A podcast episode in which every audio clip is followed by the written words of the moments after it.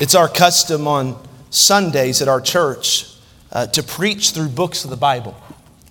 And uh, we've got a lot we're going to, to do after the service, as you can see, a lot of fun things that we'll, excuse me, that we'll give away. But it's our custom every Sunday to preach through various books of the Bible. We've preached through several of them, and the one we're currently in is the book of Mark. Mark is one of the four Gospels. There's Matthew, there's Mark, there's Luke, and there's John. The Gospels are written to give us a record of Jesus' earthly ministry that lasted somewhere around 33 to 33 and a half years. The Gospels are precious because it's in the Gospels that we hear and see the work and ministry and voice uh, of Jesus Christ touching and, and, and healing and, and, working miracles in people's life. It's in Mark right here that we see Jesus establishing his kingdom.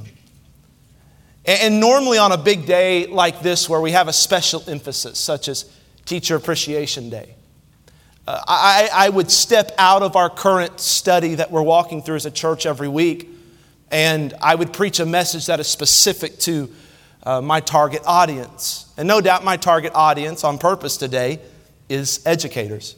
But thankfully, uh, God ordained it, I think, in His providence that that the next chapter, next verse in the book of Mark um, is, is really written, I think, in some ways to help teachers today.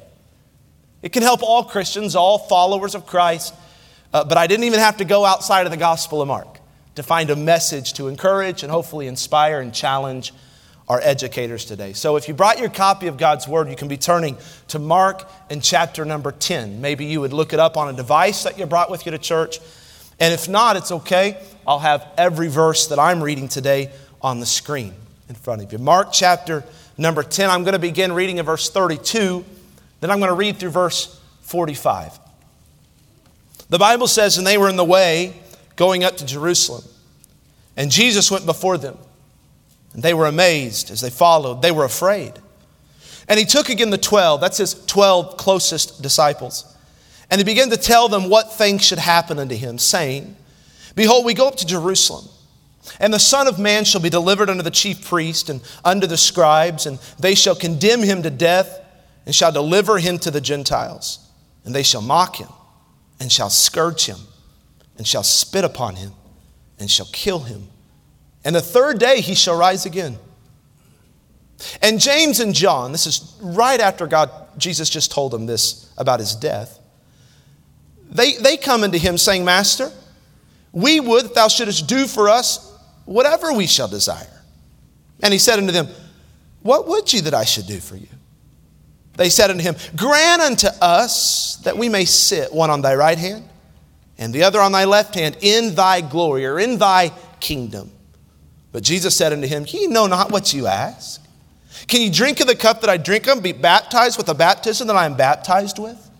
And they said unto him, Sure, we can. Jesus said unto them, Ye shall indeed drink of the cup that I drink of. And with the baptism that I am baptized withal, well, shall ye be baptized. But to sit on my right hand and, and on my left hand is not mine to give, but it shall be given to them for whom it is prepared. And when the ten heard it, this is the ten other than James and John, they began to be much displeased with James and John. But Jesus called them unto him and saith unto them, Ye know not that they which are accounted to rule over the Gentiles exercise lordship over them, and their great ones exercise authority upon them. But so shall it not be among you. But whosoever will be great among you shall be your minister.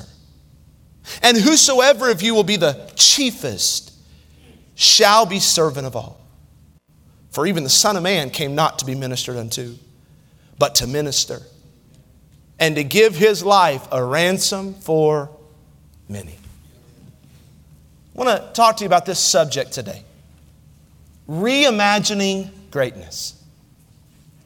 Reimagining greatness.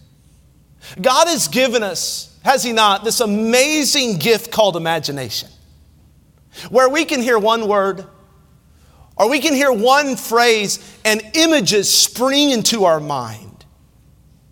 No doubt, as teachers in the classroom, you understand the benefit of engaging your students' imagination, especially at a young age. But I want to borrow your imagination for a moment, not your students. Specifically, I want to borrow your imagination in regards to the word greatness. Educators, what comes into your mind when you hear that word? What do you imagine first when you think about greatness? No doubt our culture provides all kinds of possible images of what greatness looks like sports legends, successful politicians, movie stars, supermodels, billionaires, wealthy entrepreneurs. But what comes into your mind when you think of greatness is actually very, very important, and here's why. Because how you imagine greatness reveals what you value most. For instance, if you value wealth most, greatness to you will be someone who has a lot of money. If you value fame most, greatness will make you imagine somebody everyone has heard of. If you value success most, you'll, you'll imagine somebody being great as, as somebody that has made it to the very top. So, where does your imagination take you right now? What do you see in your mind when you think about greatness. And let me ask it even more specific to what you do for a living. When I say somebody is a great teacher, what comes to mind? What does a great teacher or coach or administrator or teacher's assistant, what does that look like to you? Some might say that a great teacher or a great counselor is caring and empathetic. Some might say that a great coach is passionate and energetic. Some might say that a, a great administrator is wise and decisive. Well, there could be just about as many opinions of greatness in education as there are educators in here today. Because everybody imagines greatness in a different way. And that's why I thought this passage was so fitting this morning, because it shows us how Jesus imagines greatness. And his opinion about what makes someone truly great is the opinion that matters most. What we're going to see in this text is that Jesus imagined greatness different than the world around him and the culture around him imagined it. And here's what's even more surprising than that he imagined it differently than his 12 closest followers. In fact, Jesus had to take time to help his own disciples reimagine greatness because their idea of what it meant to be great was way off. Now, I believe every educator in here whether you're a teacher, coach, administrator, para, support staff, or anything I didn't mention. I believe every educator wants to be great at what they do. And we've got some great ones in our community. I've rarely met a teacher that didn't want to do a great job. But what exactly makes a teacher great? More importantly, how would Jesus describe a great educator? The passage of scripture that I read at the beginning of the message started with Jesus predicting his own death, burial, and resurrection. For those that have been studying the book of Mark with us every week, you know this is the third time, it would have been the final time that Jesus predicts his death. He wants his disciples to understand that he didn't come to earth to establish an earthly kingdom and sit on an earthly throne. He came to die on a cross for the sins of the world. He didn't come to rule and reign over people with an iron fist. No, he came to suffer and die for people so that they could be made right with God. But his 12 closest followers seem to have this habit of looking uh, past this idea of sacrifice and suffering, almost blocking it out of their minds, and instead focusing on the triumph and the glory that their Messiah would bring. So, in spite of being told to the contrary three times, these disciples were absolutely convinced that Jesus was coming to earth to overthrow their oppressive Roman government and become the most powerful king in the land. That's why the two brothers by the name of James and John, they had this nickname, Sons of Thunder. And they asked Jesus a very interesting question that is so anticlimactic after Jesus just said, Hey guys, I'm about to die. They said, Jesus, we want you to do something for us. So Jesus replied, Okay, guys, what do you want me to do for you? Well, Jesus, when you become king, we want to be your two highest ranked cabinet members. We want to sit on your right and we want to sit on your left. Now, you're going to be number one, but we want to be number two and number three. What do you think of that? Isn't that a good idea? Jesus replied, Let's not talk about what positions you get or won't get. That'll be decided later. Let's talk about what comes before having a position in thy kingdom. Amen. Well, what's that, Jesus? Well, you're going to have to suffer and die.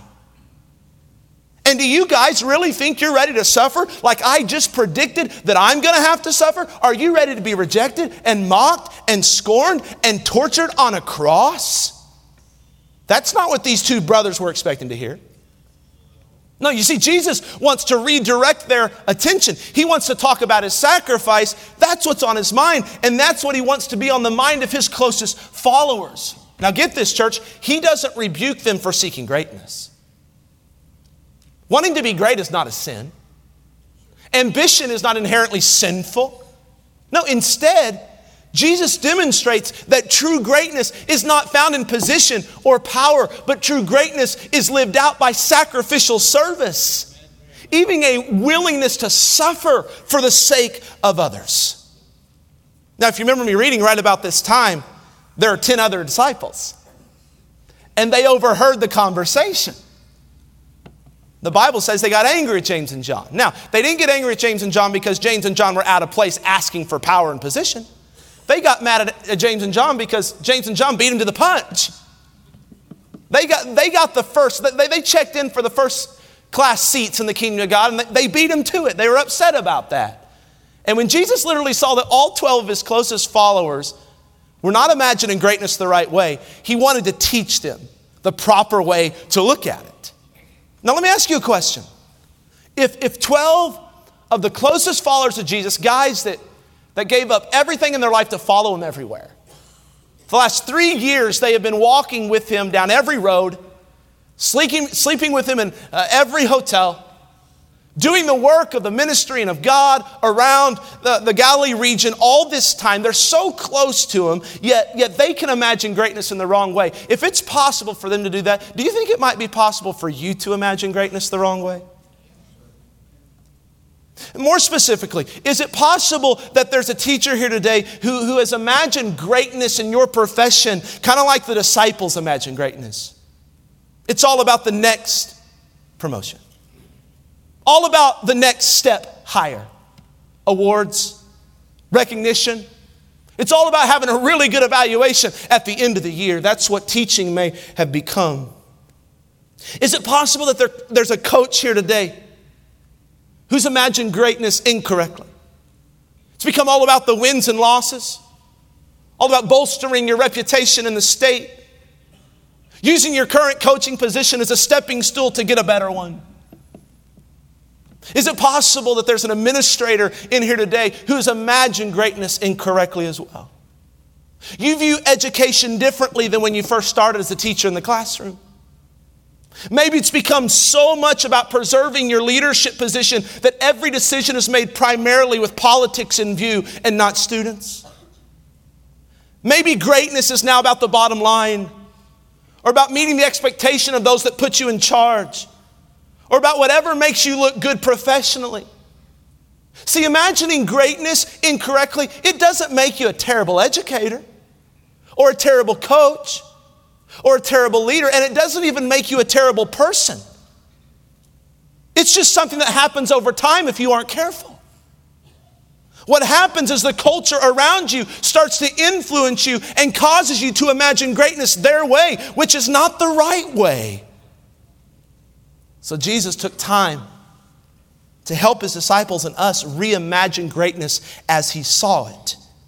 Verse 42 says this You know not that they which are accounted to rule over the Gentiles exercise lordship over them. They, they rule with an iron fist, and their great ones exercise authority on them. So, what Jesus does to help them reimagine greatness is he starts with how the people around them viewed greatness. It was all about ruling over people and exercising power over people and using one's position to get ahead of people. Now, to put you in, in the land of the Bible for a moment, one example of this was found on their coins in this day, their currency. The coins show the head of the reigning emperor, who was a man by the name of Augustus during this time. The coin would have had his picture on it, it would have had his name on it. Then it would have had this inscription on it He who deserves adoration. See, that's what greatness meant in their culture. Having your face on a coin that informed people that you deserve praise and you deserve recognition and you deserve the pat on the back and you deserve everybody to bow down and worship you. Now, what's ironic about this is that Jesus' disciples couldn't stand their oppressive government and how they led and how they acted and how they plastered their face on their own coins. Yet they were acting the same way. They wanted to be high ranking government officials right next to Jesus and his kingdom. Why? So they could exercise lordship and authority and power and have their faces on the coins. The very thing they hated in others is the very thing they were becoming themselves. And Jesus is telling them that's not real greatness. Let me show you what real greatness looks like. And he says this in verse 43 But so shall it not be among you. But whosoever will be great among you shall be your minister. And whosoever of you will be the chiefest shall be servant of all. Hear me this morning. The metric of greatness in Jesus' kingdom is not the willpower to step on others for one's own good, but it's the willingness to serve others for their good. True greatness is sacrificial service. And Jesus elaborates and takes it one step further when he says greatness is actually sacrificial service patterned after the cross.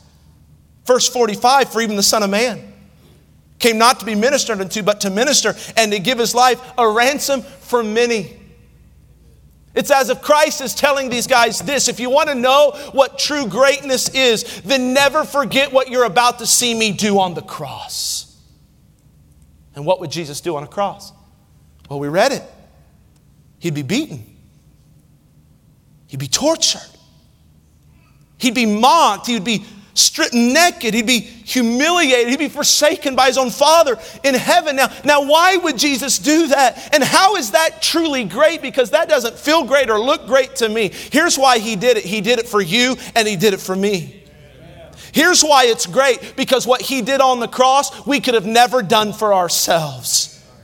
As the perfect sacrifice, he paid the penalty for our sin so that we could be made right with God and go to heaven when we die. Listen, Jesus sacrificially served the world by dying for the world.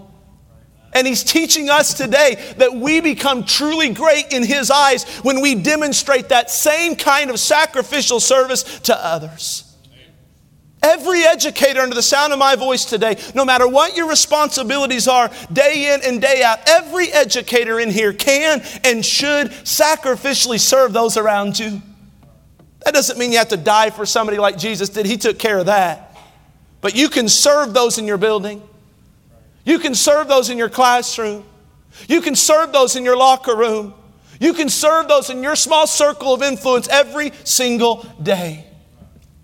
This past week, as I was preparing this message, I reached out to several teachers I know.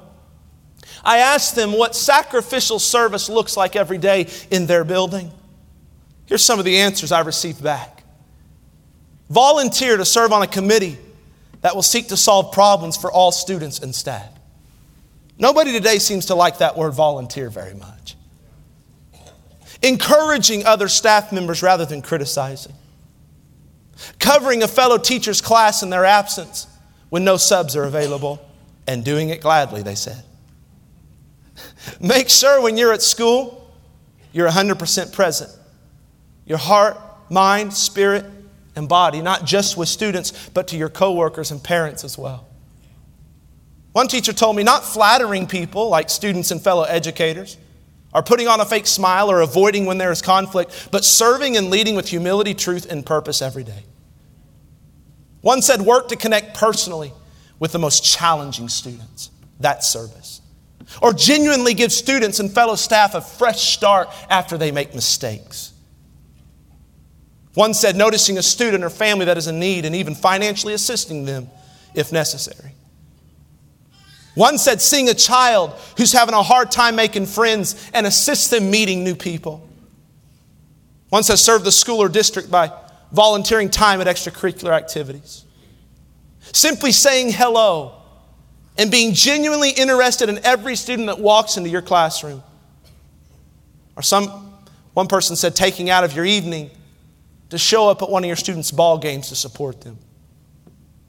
See, at the end of the day, what I gathered that makes a teacher great is really not a good personality. What makes a coach great is not winning a state championship. What makes an administrator great is not having the school with the best test scores. See, what makes a teacher great is how they sacrificially serve the students that God has placed under their care. What makes a coach great is how they sacrificially serve the athletes that God has placed under their care.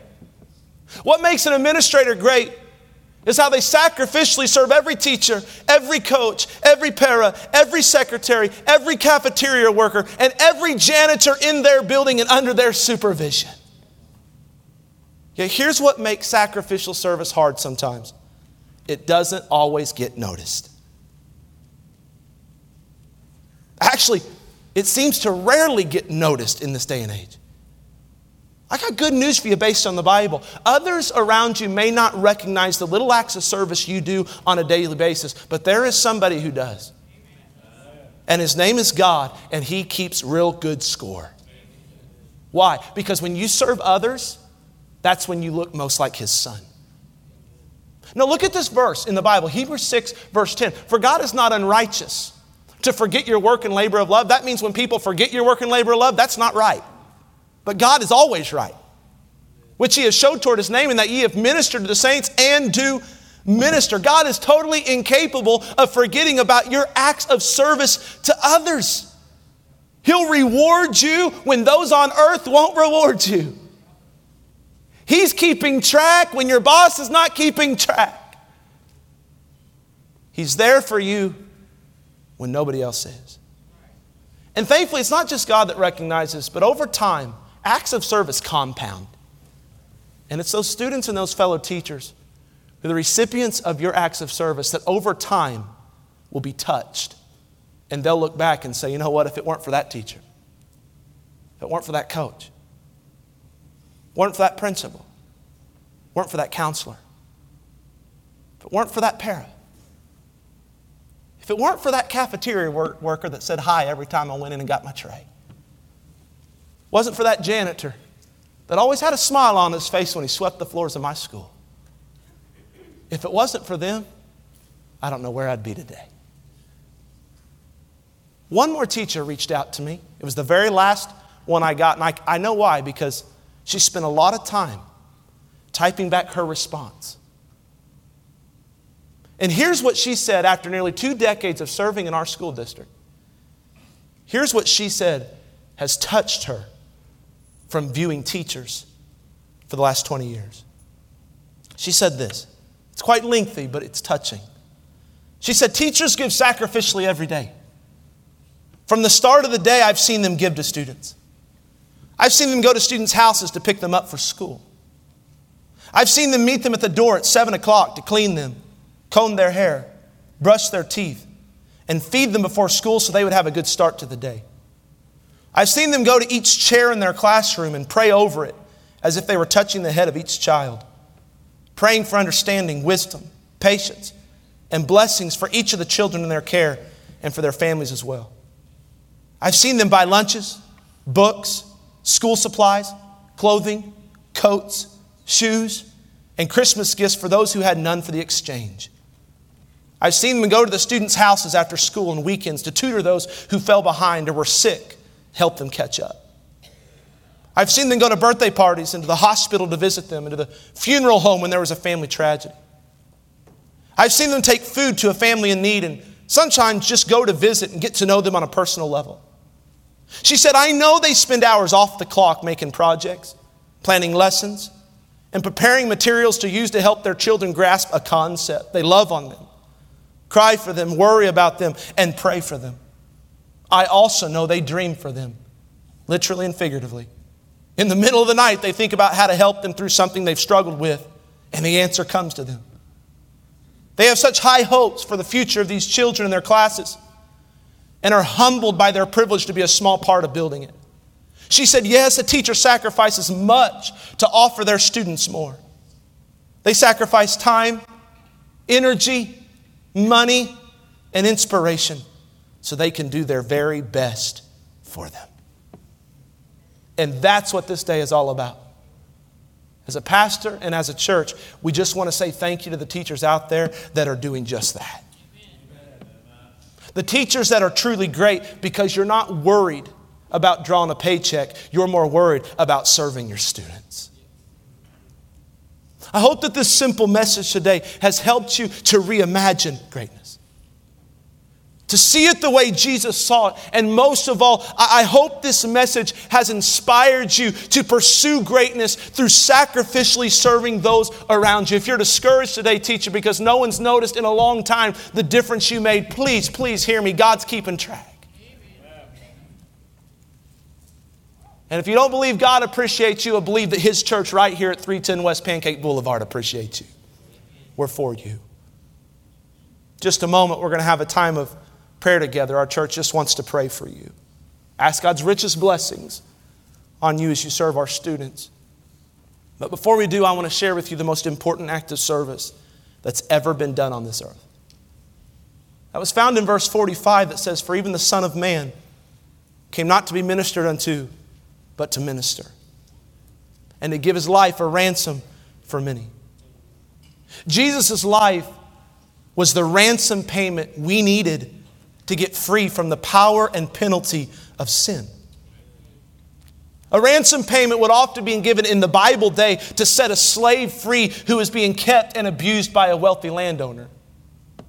A ransom payment in our day might be used by our federal government to negotiate the release of one of our American soldiers who's being held captive. In the same way, when you were born, you were a sinner. You didn't have to learn how to sin. It came natural. It's in your DNA, it's in mine. You're a captive to sin.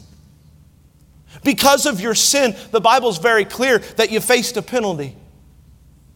It says, for the wages of sin, what you earn, your paycheck for sin is death. Not just death as in you stop breathing, but in what happens after you stop breathing. The eternal separation from God in a real place called hell. But that's the bad news. The good news follows. But the gift of God is eternal life through Jesus Christ our Lord. Jesus came as your gift, as your ransom. He died so you wouldn't have to, and He gave His life by sacrificially, sacrificially being tortured and beat and mocked and scorned on a cross. And by doing so, listen, He paid for your release from the captivity of sin, and He paid it in full. The one thing you have to do to be forgiven and to be made right with God for all eternity, and that's the most important thing you'll ever do in your life, by the way. All you got to do is simply believe in Jesus and Jesus alone by faith. Don't take my word for it, look at the scripture. That if thou shalt confess with thy mouth the Lord Jesus, and shalt believe in thine heart that God hath raised him from the dead, thou shalt be saved. It didn't say that if thou shalt confess with thy mouth, believe in thine heart, and then get baptized. Doesn't say it. Doesn't say if you confess with your mouth, believe in your heart, and then become a really good person. Doesn't say that. Doesn't say if you confess with your mouth, believe in your heart, and become a Baptist. Doesn't say that either. It says you confess with your mouth who? The Lord Jesus. Believe in your heart about who? The Lord Jesus. You don't have to understand this book cover to cover to believe that Jesus died for your sin. And around you today are people that have made that decision. They were sitting in a service a lot like this, perhaps, and felt a lot like you feel right now, maybe a little bit uneasy, like introspective. Am I saved? Do, do I know Jesus? I mean, I know about him, but am I in a personal relationship with him? And I'm just telling you, those around you that have made the decision would be so happy if you would make the same decision. If you'd give your life to Christ today. I want, I want to give every person in this room, educator or non educator, an opportunity to do just that. Would you bow your head for a moment and close your eyes? Do you mind doing that?